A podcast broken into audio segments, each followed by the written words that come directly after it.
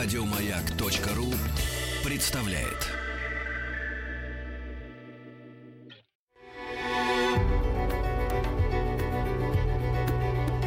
Много букв. Любимые тексты главных персон современности. Здравствуйте, уважаемые радиослушатели. Я Владимир Басов-младший, кинорежиссер, актер, заслуженный деятель искусства Российской Федерации. Я вдруг вспомнил, что когда-то хотел экранизировать рассказ Алексея Толстого «Буря». Он мне показался очень кинематографичным. Я написал сценарий, искал деньги, но времена были для кино очень трудные, и фильма не случилось. Сейчас у меня появилась возможность познакомить с ним радиослушателей. Это рассказ о любви и войне. Самым прекрасным и самым страшным в этом мире. Надеюсь, он взволнует вас, как и меня, когда я прочел его впервые. Итак, Алексей Толстой «Буря». Василий Васильевич стоял у гипсовой низкой колонны, опустив руки, слегка сутулясь, отчего крахмальная рубашка его смялась на груди под фраком. По старому и мозаичному паркету залы медленно продвигались танцующие пары под звуки танго. Кавалеры были в черных фраках, полные или худые, иные с проседью, иные с блестящими бородами, иные с круглыми, почти детскими лицами. Все они, словно в изнеможении, без сил, двигались, не отрывая замаренных глаз от глаз своих дам. Их дамы в желтых, оранжевых, красных платьях, узких, открывающих колено, с хвостами, как у ящериц, или раздвоенными, как змеиный язык, в перьях и пылающих драгоценностях были словно тропические насекомые, охваченные лихорадкой и зноем вечера. Тонкие, изломанные звуки танца, пронизывающие безбольные, обезволивающие и ядовитые, смутили совсем и затуманили Василия Васильевича. Ему вдруг стало казаться, что от танцующих исходит как паутина ниточки, запутывают и томят, что эти ниточки — темные силы, просочившиеся из самых глубоких погребов сознания в кровь, и что это совсем не веселый танец — танго. Но едва ли Василий Васильевич сознавал все-таки, что он думает. Он был, как никто из участников этого рождественского бала в загородном дому князя Красносельского, взволнован и влюблен. Не мигая и не отрываясь, он уже давно следил за Еленой Павловной Хаданской. Она была в оранжевом платье с черными кружевами на боках. Плечи ее были опущены, как от сильного утомления. Маленькая голова на высокой шее слегка запрокинута. На нее было больно и тревожно смотреть. Ее кавалер — драгун Красносельский с прекрасным, очень холодным лицом, в конце третьего тура сбился, покраснел и ласково усмехнулся. Елена Павловна подняла на него темные глаза, брови ее задрожали, обнаженная рука пододвинулась ближе к его плечу. Василий Васильевич понял. Если теперь же, до 12 часов, он не скажет ей всего, больше не стоит жить. Уже три месяца он думает о ней, трусит, не смеет признаться полночь начнется томительный ужин. Она сядет, конечно, с Красносельским, затуманенная, обольстительная. Василий Васильевич решился. Без четверти двенадцать он вошел в маленькую гостиную. Морозного окна стояла Лена Павловна, и, глядя на сосны, едва различимые, покрытые снегом, озаренные месяцем, кажется, плакала. «О чем вы?» — спросил Василий Васильевич так нежно, что она сейчас же обернулась и положила ему руку на рукав фрака — она ответила, что не знает, от чего плачет, что усталая ей представилась близкая смерть. Василий Васильевич принес воды в запотевшем стакане, дал отпить и, глядя на зигзаг ковра, наморщив лоб, сказал, точно сдвигая тяжесть, что любит Елену и не может без нее жить. Елена Павловна так удивилась, так раскрыла глаза и губы, что он уже без страха схватил ее руки, стал целовать их в ладони, в сгибы запястья, в нежные впадины локтей. Она молчала и вдруг проговорила низким странным голосом. «Люблю тебя». Это было неожиданно и почти страшно. Неужели чувства ее так очевидны и грубы? Или все это накипело после дьявольской музыки? Он представлял ее необычайное воздушие, не знающей страстей. Она же ответила, как простая девушка — но Василий Васильевич сейчас же и забыл об этой мимолетной царапине. На другой день он поехал к Хаданским. От счастья и радости он не ел, не курил и несколько раз взглядывал в зеркало, не узнавая в нем себя. Елена Павловна встретила его спокойно, сказав, что много думала и согласна быть его женой. Он опять удивился такому ответу. Разве не ясно после ее вчерашних слов, что она его навек? Они беседовали в гостиной, где обычно принимали и поили чаем всех гостей. Елена Павловна была в синем гладком платье, синеватые круги лежали у нее под глазами, и усталая морщинка врезалась между бровей. Я точно брала большое нетерпение. Окончить все поскорее и уйти на мороз. Над ее головой, над мягким диванчиком, висели в тяжелых рамах два портрета. Толстый хищный полковник в Александровском сюртуке и зловредный старичок в орденах, сухонький с гусиным пером в крошечных пальцах. У обоих у них между бровей была та же нетерпеливая складка. На минуту Василий Васильевич почувствовал, что он здесь чужой, и родным никогда и никто из людей быть не может — он стал смотреть на полные губы Елены Павловны, красные, должно быть, необычайные, если их поцеловать. Они задрожали, усмехнулись, а она спросила, «Ну чего же вы молчите?» И у него опять закружилась голова на много недель. Елена Павловна была всегда весела и умна. Легкими насмешками, то незаметным упорством, иногда только простым подчеркиванием слов, она сделала так, что он считал вкусы ее самыми лучшими, поступки самыми достойными, взгляды самыми умными. Василий Васильевич думал, что в день свадьбы он получит, несомненно, величайшее из сокровищ на земле. Иногда она запрещала им видеться. Он страдал и сидел дома, и однажды узнал случайно, что в один из таких отреченных дней она ездила в Иматру. Василий Васильевич надел сюртук, перчатки, причесал волосы по-старому назад.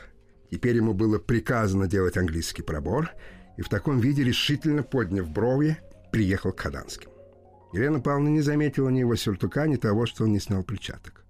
У нее скверное лицо, она сейчас солжет, подумал невольно, покрасил от сыда, ужаснулся своей грубости, но все же в длинном и путанном разговоре попросил объяснения таинственных поездок. Елена Павловна опустилась на диван, где сидела до конца разговора, согнувшись, странная, замученная. Затем просто и жалко махнула рукой и сказала, «Не знаю, я ни в чем не виновата перед вами». В этот же вечер они поехали в оперу, на «Русалку». Василий Васильевич умилялся несчастной судьбе Мельниковой дочери и решил сделать Елену счастливой, чего бы ему это ни стоило.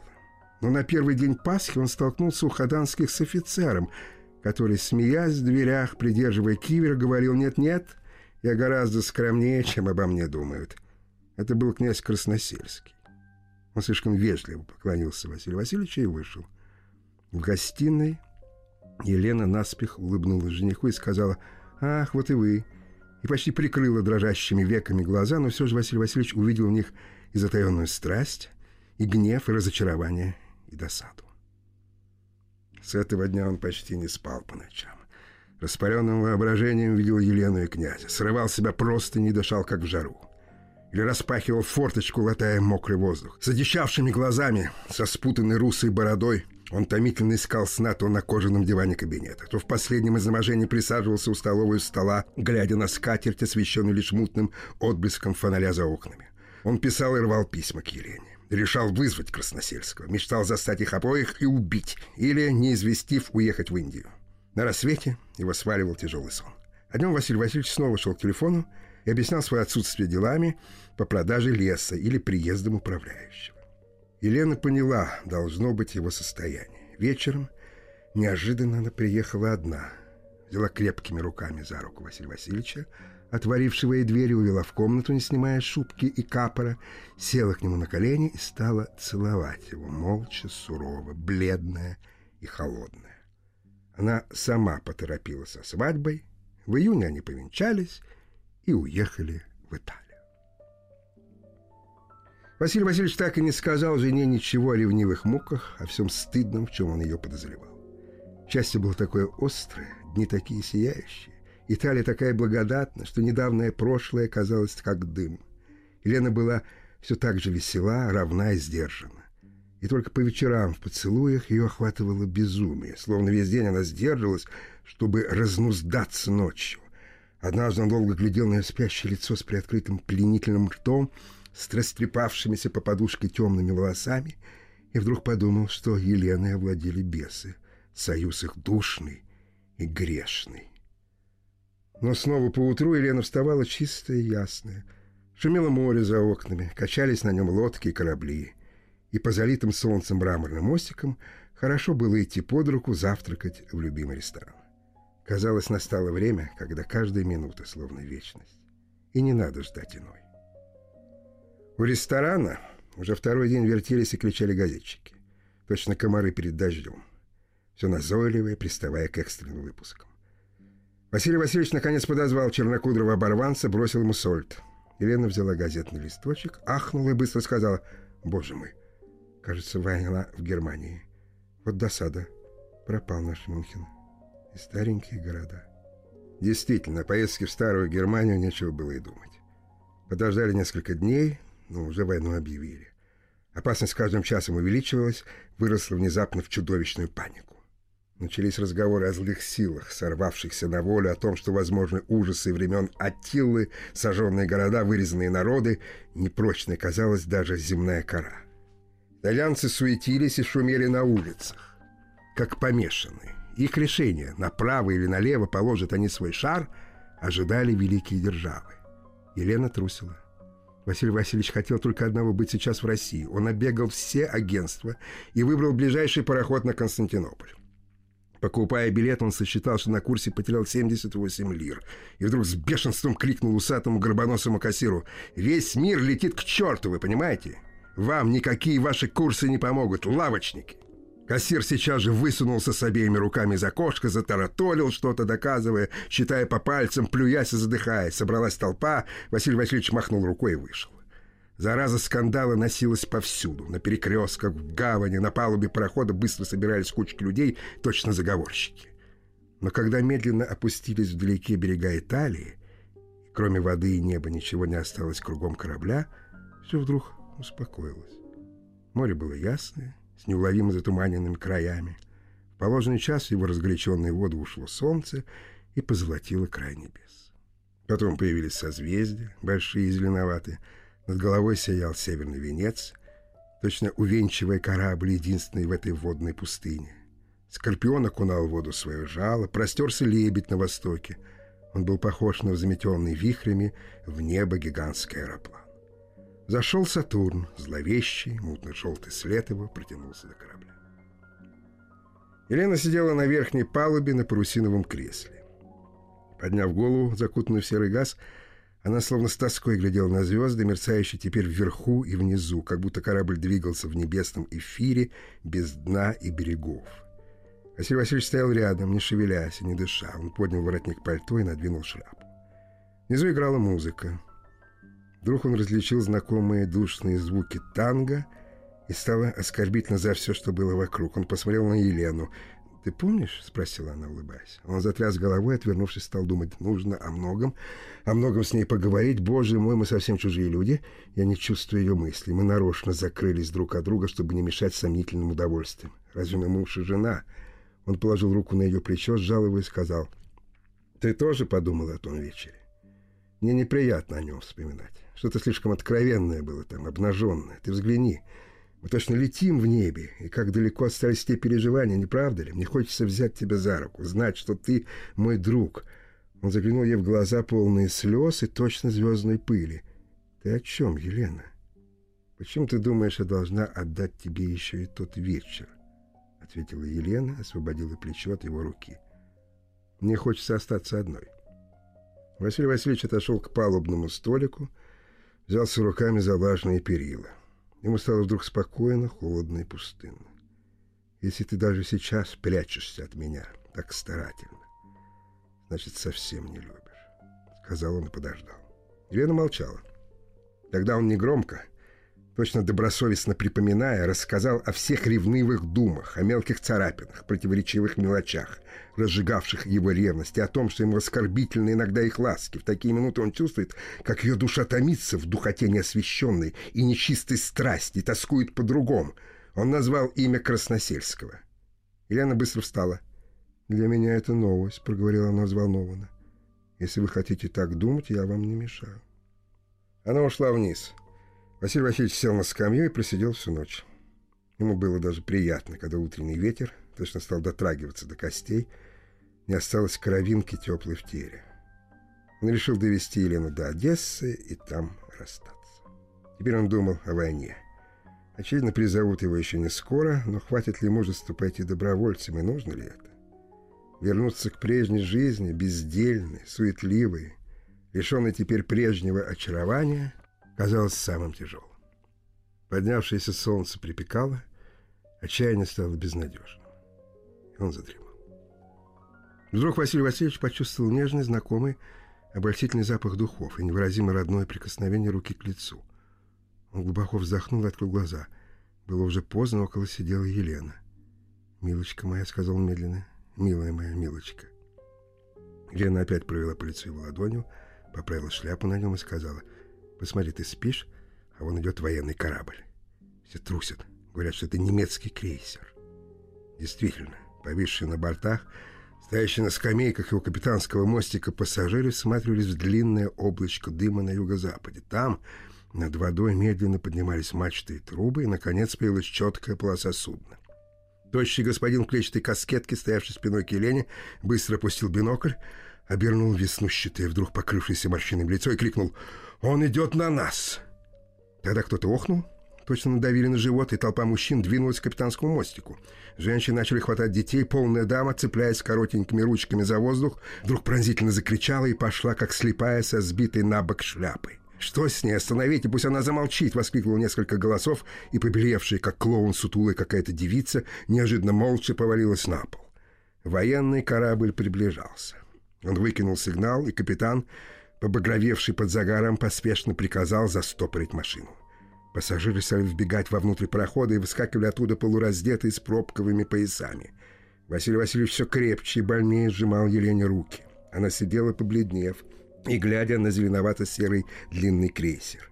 Теперь на нем видны были даже пушки и медленно ползающие точки людей. Вдруг скрики, плач, суета затихли. Стало совсем страшно. В тишине хриплый голос капитана отчетливо проговорил «На северо-востоке английское военное судно» и после молчания добавил это Гамильтон, я могу поспорить. И точно услыхав это, немецкий крейсер изменил курс и быстро стал поворачивать. Тогда все увидели совсем ясно небольшое двухтрубное судно. Оно приближалось с огромной скоростью. И вдруг все окуталось дымом.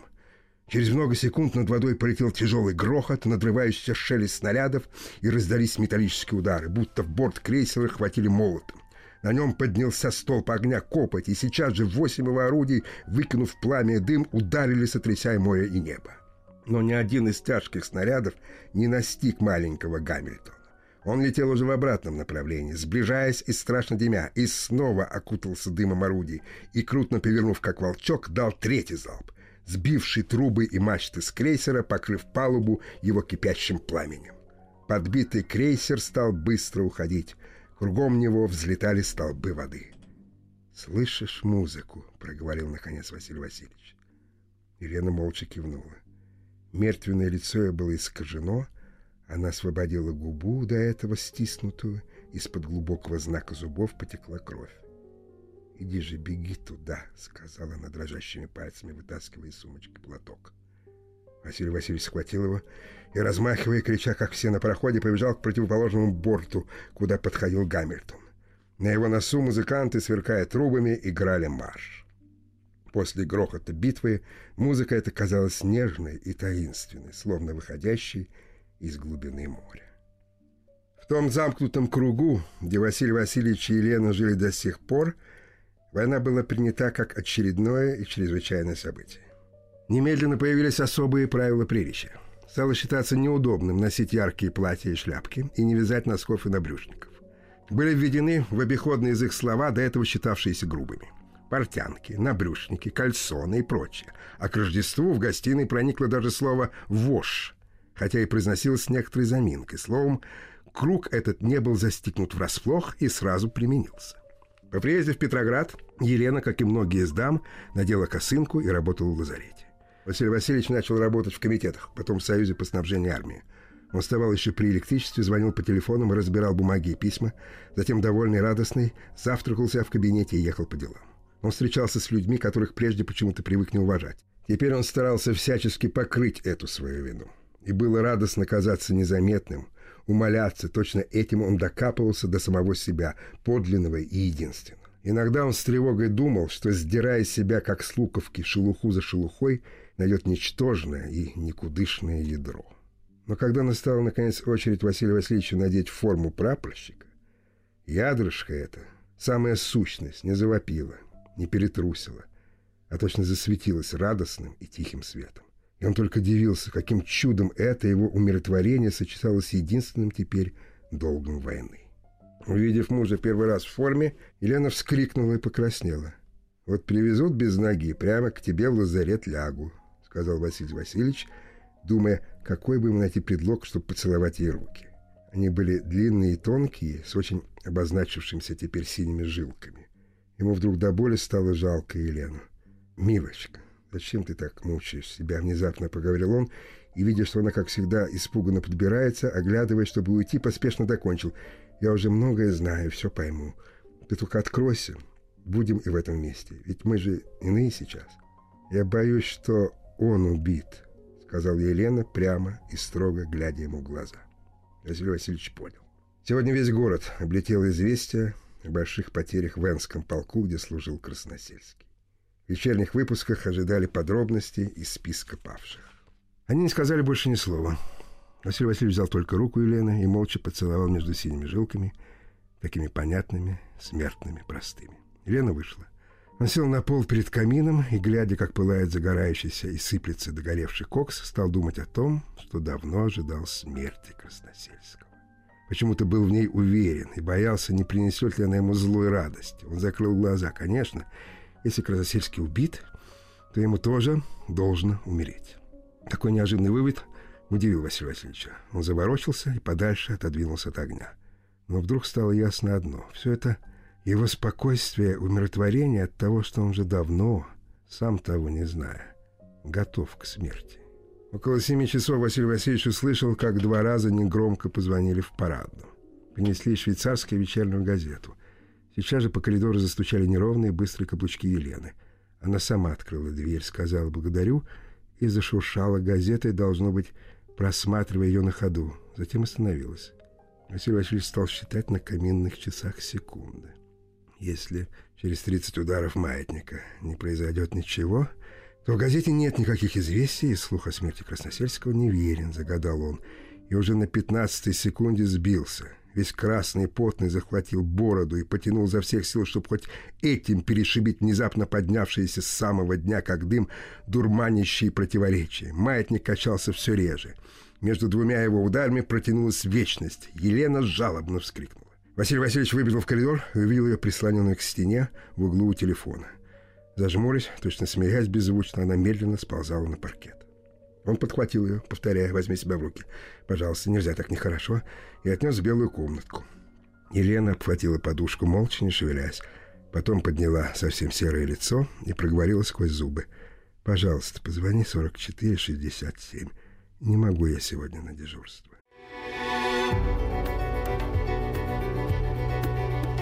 Много букв. Много букв. Любимые тексты главных персон современности. Здравствуйте, уважаемые радиослушатели. Я Владимир Басов-младший, актер, кинорежиссер. Продолжаю читать рассказ Алексея Толстого «Буря». Спустя два дня сильный морской ветер с утра погнал вдоль улиц дождь и мокрые хлопья. Василий Васильевич, улучив по службе время, вошел в собор, что на Измайловском. Холодный мутный свет с купола и желтенькие огоньки свечей не могли насытить полутьму церкви. Дубовый гроб с телом князя Красносельского был покрыт цветами, поверх лежала красная фуражка. Василий Васильевич стал близ дверей – на сквозняке, дувшем в спину и шею. Замотанная платками баба оглянулась на него, жалобно вытерла нос и что-то зашептала. Василий Васильевич стал смотреть поверх голов на колеблющиеся траурные шляпы большой родни, окруживший гроб. Затем поднял глаза повыше. Запели на клиросе детские голоса, то сливаясь, то вступаясь попеременно дисконта и альта. Они пели ясно и без скорби, точно уверяя, живите с миром, живущие, отошедшие с вами, он свету и покое, Печаль светла. Василий Васильевич стал кусать губы, чтобы сдержать подкативший к горлу клубок. Голоса зазвенели, наконец, с такой радостью, словно над клиросом, над мальчиком раскрылся купол. И оборвались. Осторожно протискиваясь сквозь народ, Василий Васильевич искал глазами Елену, думая сказать ей. Он был прекрасен, и теперь понимаю. Сейчас, говорили, он погиб как герой, ты должна была его любить, предан всем духом.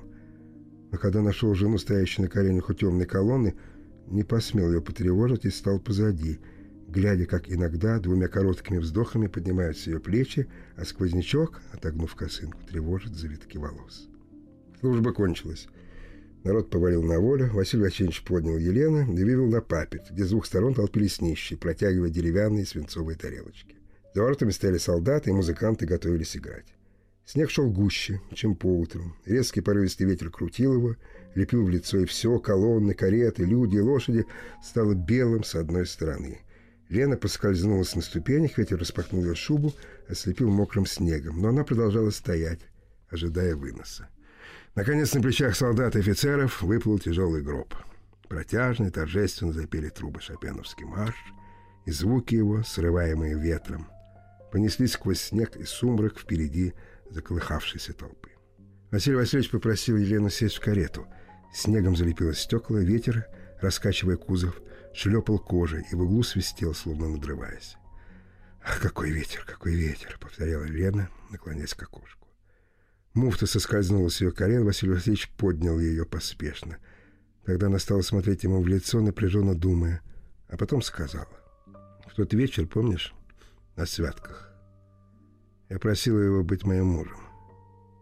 Я бы не постыдилась ничего, только бы любил меня. А он, вот видишь, не любил.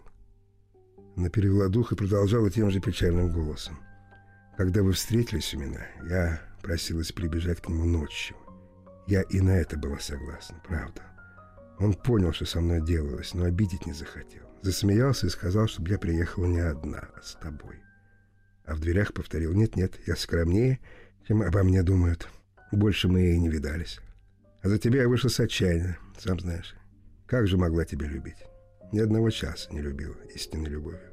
Мыслью не хотела изменить ему. И не изменила, не изменила, не изменила. еще хуже. Тебя было жалко, невыносимо. Точно ты актер, наряжаешься под другого, под него. Он был повсюду в моих глазах, в воображении, в крови. Подумай, могла я сознаться тебе? Ах нет, я не оправдываюсь. Грешна, грешна, знаю. Простить нельзя. Не насилуй себя, не прощай. Теперь мне ничего, ничего не надо. Василий Васильевич понимал только одно. Сейчас нужно молчать, пусть скажет все. Он молчал, откинувшись вглубь кареты, закрыв глаза. Каждое ее слово точно втыкалось. Так было больно. Внезапно он почувствовал свою грудь, ребра, сероватую полость между ними, твердое жесткое сердце с усилием отбивающей секунды. Сейчас на него покушается. Засовывает руку в самую глубь. «Этого не прощают», — повторил он про себя. «Я очень прошу, похлопочи, чтобы мне поехать туда, откуда его привезли», — продолжала Елена. «Здесь я не могу. Пожалуйста, устрой это мне. Помоги уж мне в последний раз». Она наклонилась к окошку, залепленному снегом, и опять проговорила. «Ах, какой ветер, какой ветер!» Василий Васильевич скользнул по кожаному сиденью к ногам Елены, опустил в колено ей голову, из горла у него с натугой вырвался, наконец, давно накипавший крик, несуразный, хриплый, лицо залилось солью и горечью слез. Елена испуганно рванулась к дверце. Василий Васильевич отерся ладонью, открыл карету и, выскочив на ходу, крикнул «Прости! Как это глупо! Господи!» И с силой захлопнув дверцу, пропал в снежной буре. Лунный свет заливал белую равнину, слегка холмистую, с неуловимыми, насыщенными мглой краями, приподнятыми, как чаша к небу, где медленно плыл месяц, окруженный двойным радужным кольцом. Из мглы снега мимо низкого домика за холмом, пропадая опять в неясном сумраке, шла едва приметная сейчас канава — которой лежало несколько тысяч человек, один подле другого, за высунутыми винтовками. Вдоль всей этой извилистой в несколько рядов прерывающейся канавы были набиты колья, оплетенные проволокой, запорошенные снегом. Дальше на равнине, также схоронясь, оплетясь колючкой, недвижно лежал враг. Василий Васильевич в белой простыне поверх полушубка вышел из домика и по глубоким сугробам забрался на холм. Отсюда было видно все голубоватое поле, застывшее и мертвое. Иголочки мороза, переливаясь в лунном свету, медленно опускались на снег, на руку без перчатки, на усы. Василий Васильевич внимательно еще раз принялся оглядывать в бинокль ту часть огромного поля, откуда на сегодняшнюю ночь ожидалась атака. Но не было виден ни пятен, ни теней, не слышно выстрелов. Разведчики же донесли, что в этом месте к неприятелю подошли подкрепления. После долгого бездействия германцы вновь намеревались пожертвовать жизнью нескольких тысяч своих солдат, чтобы на военной карте синяя черта, обозначающих русских, продвинулась на полмиллиметра. Глядываясь, Василий Васильевич опять представил суровых усатых людей, пришедших в эти снега, чтобы залечь и убивать и гибнуть самим. Но для какой цели? Не могут же они действительно поверить во владычество над миром. Тогда не с этим оружием надо было идти. Из каких подвалов поднялись у них это упорство, ненависть и тягота по убийству? Точно все их племя копило сотни лет, неудовлетворенное эту жажду. Она просочилась в кровь, закипела ядом и вырвалась, как буря. Василий Васильевич опустил запотевший бинокль. Невдалеке перед ним на снегу сидело унылое, скучающее существо. Он вздрогнул. Вчера такое же протащилось под косогором, ныряя волоча зад. Кажется, это был волк.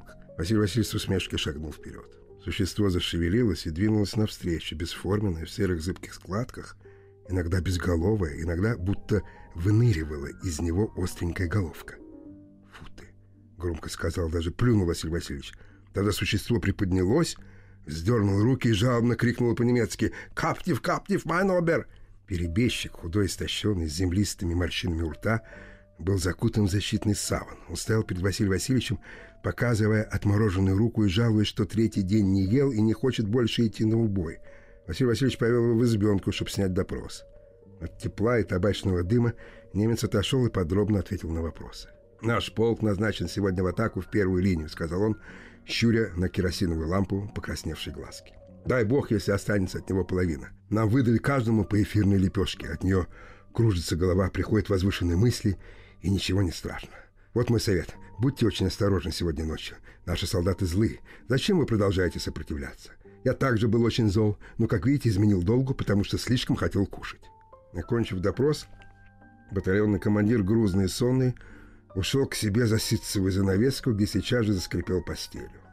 Кто-то из младших офицеров предложил перебежчику чаю, немец нисходительно улыбнулся, сделал под козырек, взялся за стакан, но сейчас же охнул от боли. Мороженые пальцы не сгибались, упавший стакан облил ему сапоги, обмотанные тряпками. Тогда Василий Васильевич, поискав бумаги, оторвал от сахарного пакета клочок и написал карандашом крупными буквами. «Елена, посылаю пленного. Позаботься, он очень жалок. Сегодня в ночь ожидается бой. Может быть, мы не увидимся больше. Пожалуйста, не заходи в линию огня, это никому не нужный риск. Я волнуюсь, но кажется значительнее и торжественнее этой ночи не было и не будет ничего. Передав конвойному письмо, Василий Васильевич вышел из избенки. Солдаты пленные гуськом удалялись по тропе между сугробами. Месяц и радужные круги сияли теперь ярче над самой головой. Повернувшись на запад, Василий Васильевич видел, как из мглы над снегами поднялся красноватый шнур.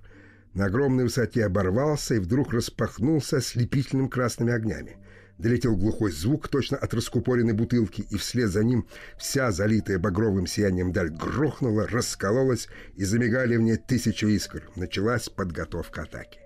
Елена сидела перед железной раскаленной печкой, вынимая из кипящей кастрюли инструменты, и опускала их в спирт. В низком, затянутом войлоком балагане было душно. Раненые спали, бормоча, вздыхая, вскрикивая глухо. Иной приподнимется, обведет одичавшими глазами низкие койки — перевернутую лампу, сестру, копошащуюся у печки, и, ничего не поняв, повалится со стоном. Вынув последний нож, Елена выплеснула в ведро воду из кастрюли, взглянула на часики и зевнула. Ночь еще только начиналась, а уже клонил сон. И надо было думать, как ему не поддаться. Елена приехала в этот барак с твердым решением умереть. Ясно, как на картине, она видела себя лежащей на снегу, подтаявшим и красным около пробитого виска. Но с первых же дней навалилось столько работы – что думать о смерти было некогда, а убитая женщина на снегу показалась просто глупостью. Раненые были так беспомощны и покорны, так нуждались в ласке, работа уносила столько сил и жалости, что в часы отдыха Елена спала без снов, с жадностью, или садилась на пне у дверей и, не думая, в тихом оцепенении глядела, как падает снег, или вдалеке через бугор проскачет заяц, протрусит казак. Острое горе заслонившее было весь свет, словно подернулось все той же пеленой снега, ослабело, стало печалью, и впервые Елена почувствовала себя жалкой, неочищенной, ненужной. И на унылом поле ее дом все отчетливее появлялась одна фигура — молчаливая, покорная и обреченная. Елена встряхивала головой и возвращалась в палатку, терпеливым мужикам, разметавшимся в бреду. Внезапно глухой грохот наполнил балаган, лампа мигнула и выпухнула клуб чада. Елена с ужасом подняла голову, не понимая, как же это она все-таки умудрилась заснуть и что случилось. Раненые проснулись, один сидел на постели, слушал. «Ну и зашкваривает немец», — сказал он мне громко. Елена накинула полушубок и вышла на мороз. Снег искрился, как всегда. Во мгле не было видно ничего, только в надрывающем грохоте бухали неподалеку четыре пушки. Торопливо, точно четыре собаки услышали свалку и, ревя цепи, рявкали в темноту. Подошел заспанный доктор и вторая сестра. Она куталась и шептала, что это, Господи? «Дело серьезное», — сказал доктор. Прыгая через сугробы, подбежал фельдшер, сказал, не попадая зуб на зуб, что уже разбудил санитаров и необходимо закладывать сани. Елена пошла распорядиться. На полдороги ее остановил солдат и подал синюю бумажку обрывочек. Она сунула записку за пазуху и видела мельком, как совсем недалеко у места, где стояла офицерская избенка, поднялся косматый столб огня. Уже подходили раненые, садились у дверей барака. Двенадцать саней вернулись полные угрюмыми окровавленными солдатами. Доктор в одном белом халате работал на холоду.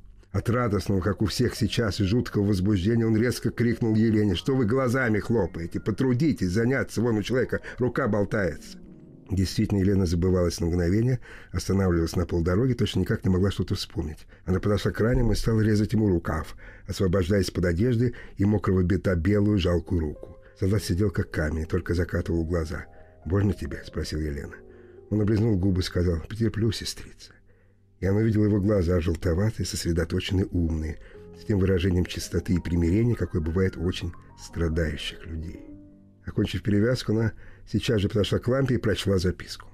Тотчас вспомнился столб огня, виденный мельком. Елена поспешно сказала доктору, «Я должна ехать туда, я боюсь за мужа». «Глупости», — ответил доктор, — «не пущу». «Хотя вернется фельдшер, тогда поезжайте». Офицерский домик пылал, далеко освещая снег. Уткнувшиеся в него тела и от коли в колючей изгороди бросал длинные красноватые тени. Василию Васильевичу с пригорка была видна вся его рота. Он сидел на коленях, стиснув зубами костяной свисток. Теперь уже ясно была различима темная волна людей, двигавшихся по равнине. Много букв. Любимые тексты главных персон современности. Уважаемые радиослушатели, я Владимир Басов, младший кинорежиссер и актер. Продолжаю читать рассказ Алексея Толстого «Буря». Толпы германцев, должно быть, орущих дивкими голосами, колыхались, то внезапно отливали, оставляя на розоватом снегу бесформенные пятна, иногда кучи, иногда целые борозды тел, то снова упрямо лезли к русским траншеям наполовину развороченным пушками. Вверху над наступающими лопались огненные шары. Навстречу неслась буря взвизгивающих пуль и рокотал, дрожа от напряжения пулемет. Многие ползли, поднимались и, пробежав, падали. Была минута, когда их навалило неподалеку длинной грядой, но позади напирали. Они уже достигли теней, бросаемых колями. Василий Васильевич различал на мгновение отдельные лица. Офицер, высокий, с маленькой бородой, бежал наклонясь, глядя перед собой, затем рванул пальто и упал. Снова замелькали тяжелые фигуры с опущенными ружьями. Длинная сталь штыков вспыхивала. Все чаще, чаще спотыкаются, падают ничком навзничь но задние лезут через тела, сигают, вязнут. Огромный германец с разинутым до ушей ртом бросил ружье, схватился за каску, сорвал ее и ткнулся головой в снег. Василий Васильевич услыхал, наконец, их крики. Он не замечал, как над головой с боков по всей его роте поют пули, рвется с тошным визгом шрапнель.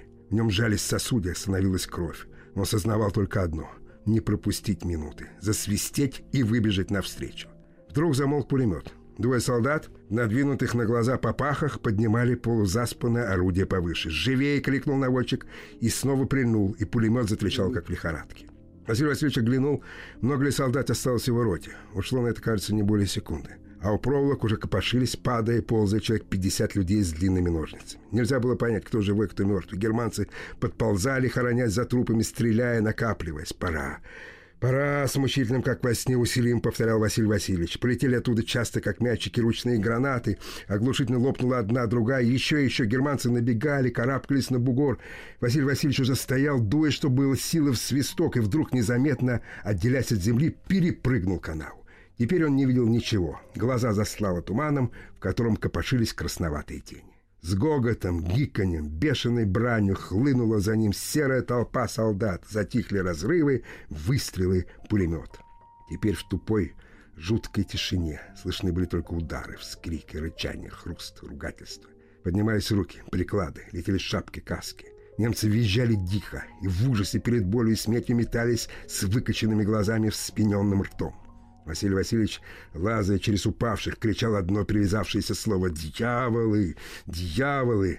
На мгновение туман отходил от глаз, и он увидел, как немец, совсем мальчик, плакал, держась за горло, затем упал, цепился зубами в проволоку. И вдруг все кончилось. Ни крика, ни лязга. Только стонали раненые. Василий Васильевич с удивлением оглянулся. Его солдаты молча и мрачно бродили между упавшими. Кто вытирал лицо, кто искал шапку, кто, зажав рану, брел назад за бугор – Несколько человек, опираясь на винтовки, угрюмо глядели на последнего германца, старого и толстого. Он стоял, держа ружье наперевес, и сопя поворачивал грузное, как на медали, бритое лицо. «Бери живьем!» — крикнул Василий Васильевич. «Чего его брать? Он весь испорот!» — искал солдат. Замахнулся было, но германец тяжело рухнул на колени, потом ничком. «Поклонился!» — кончился, — проворчал солдат. И сейчас же за спиной упавшего Василий Васильевич увидел узкоплечего офицера в маленькой щегольской каске.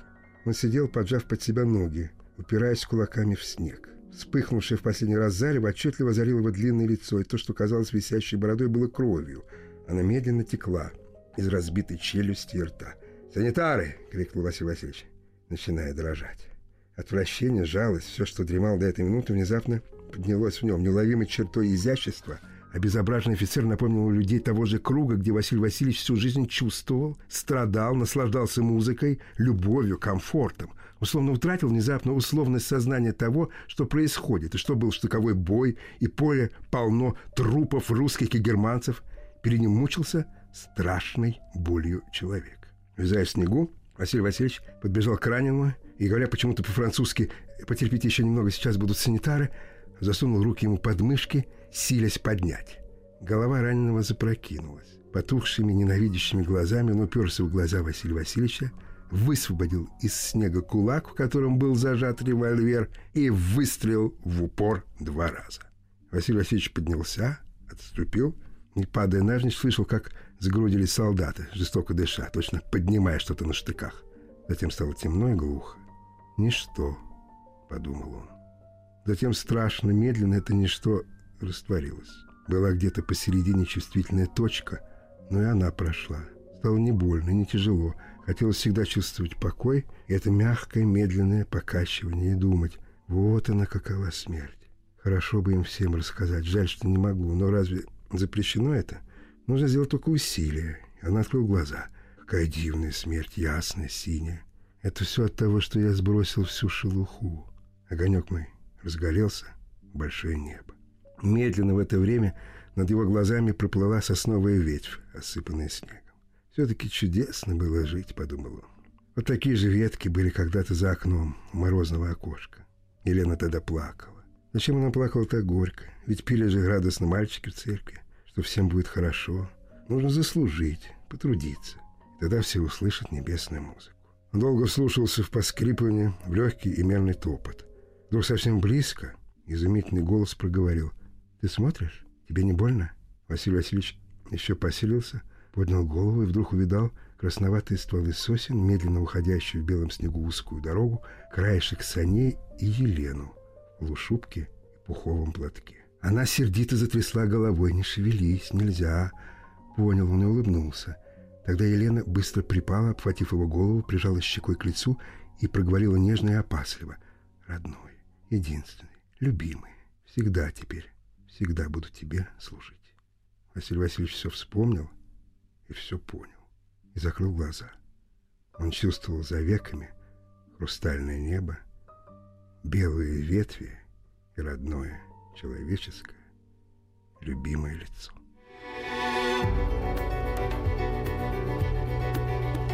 Много букв. Много букв. Что читают те, о ком говорят все. Еще больше подкастов на радиомаяк.ру.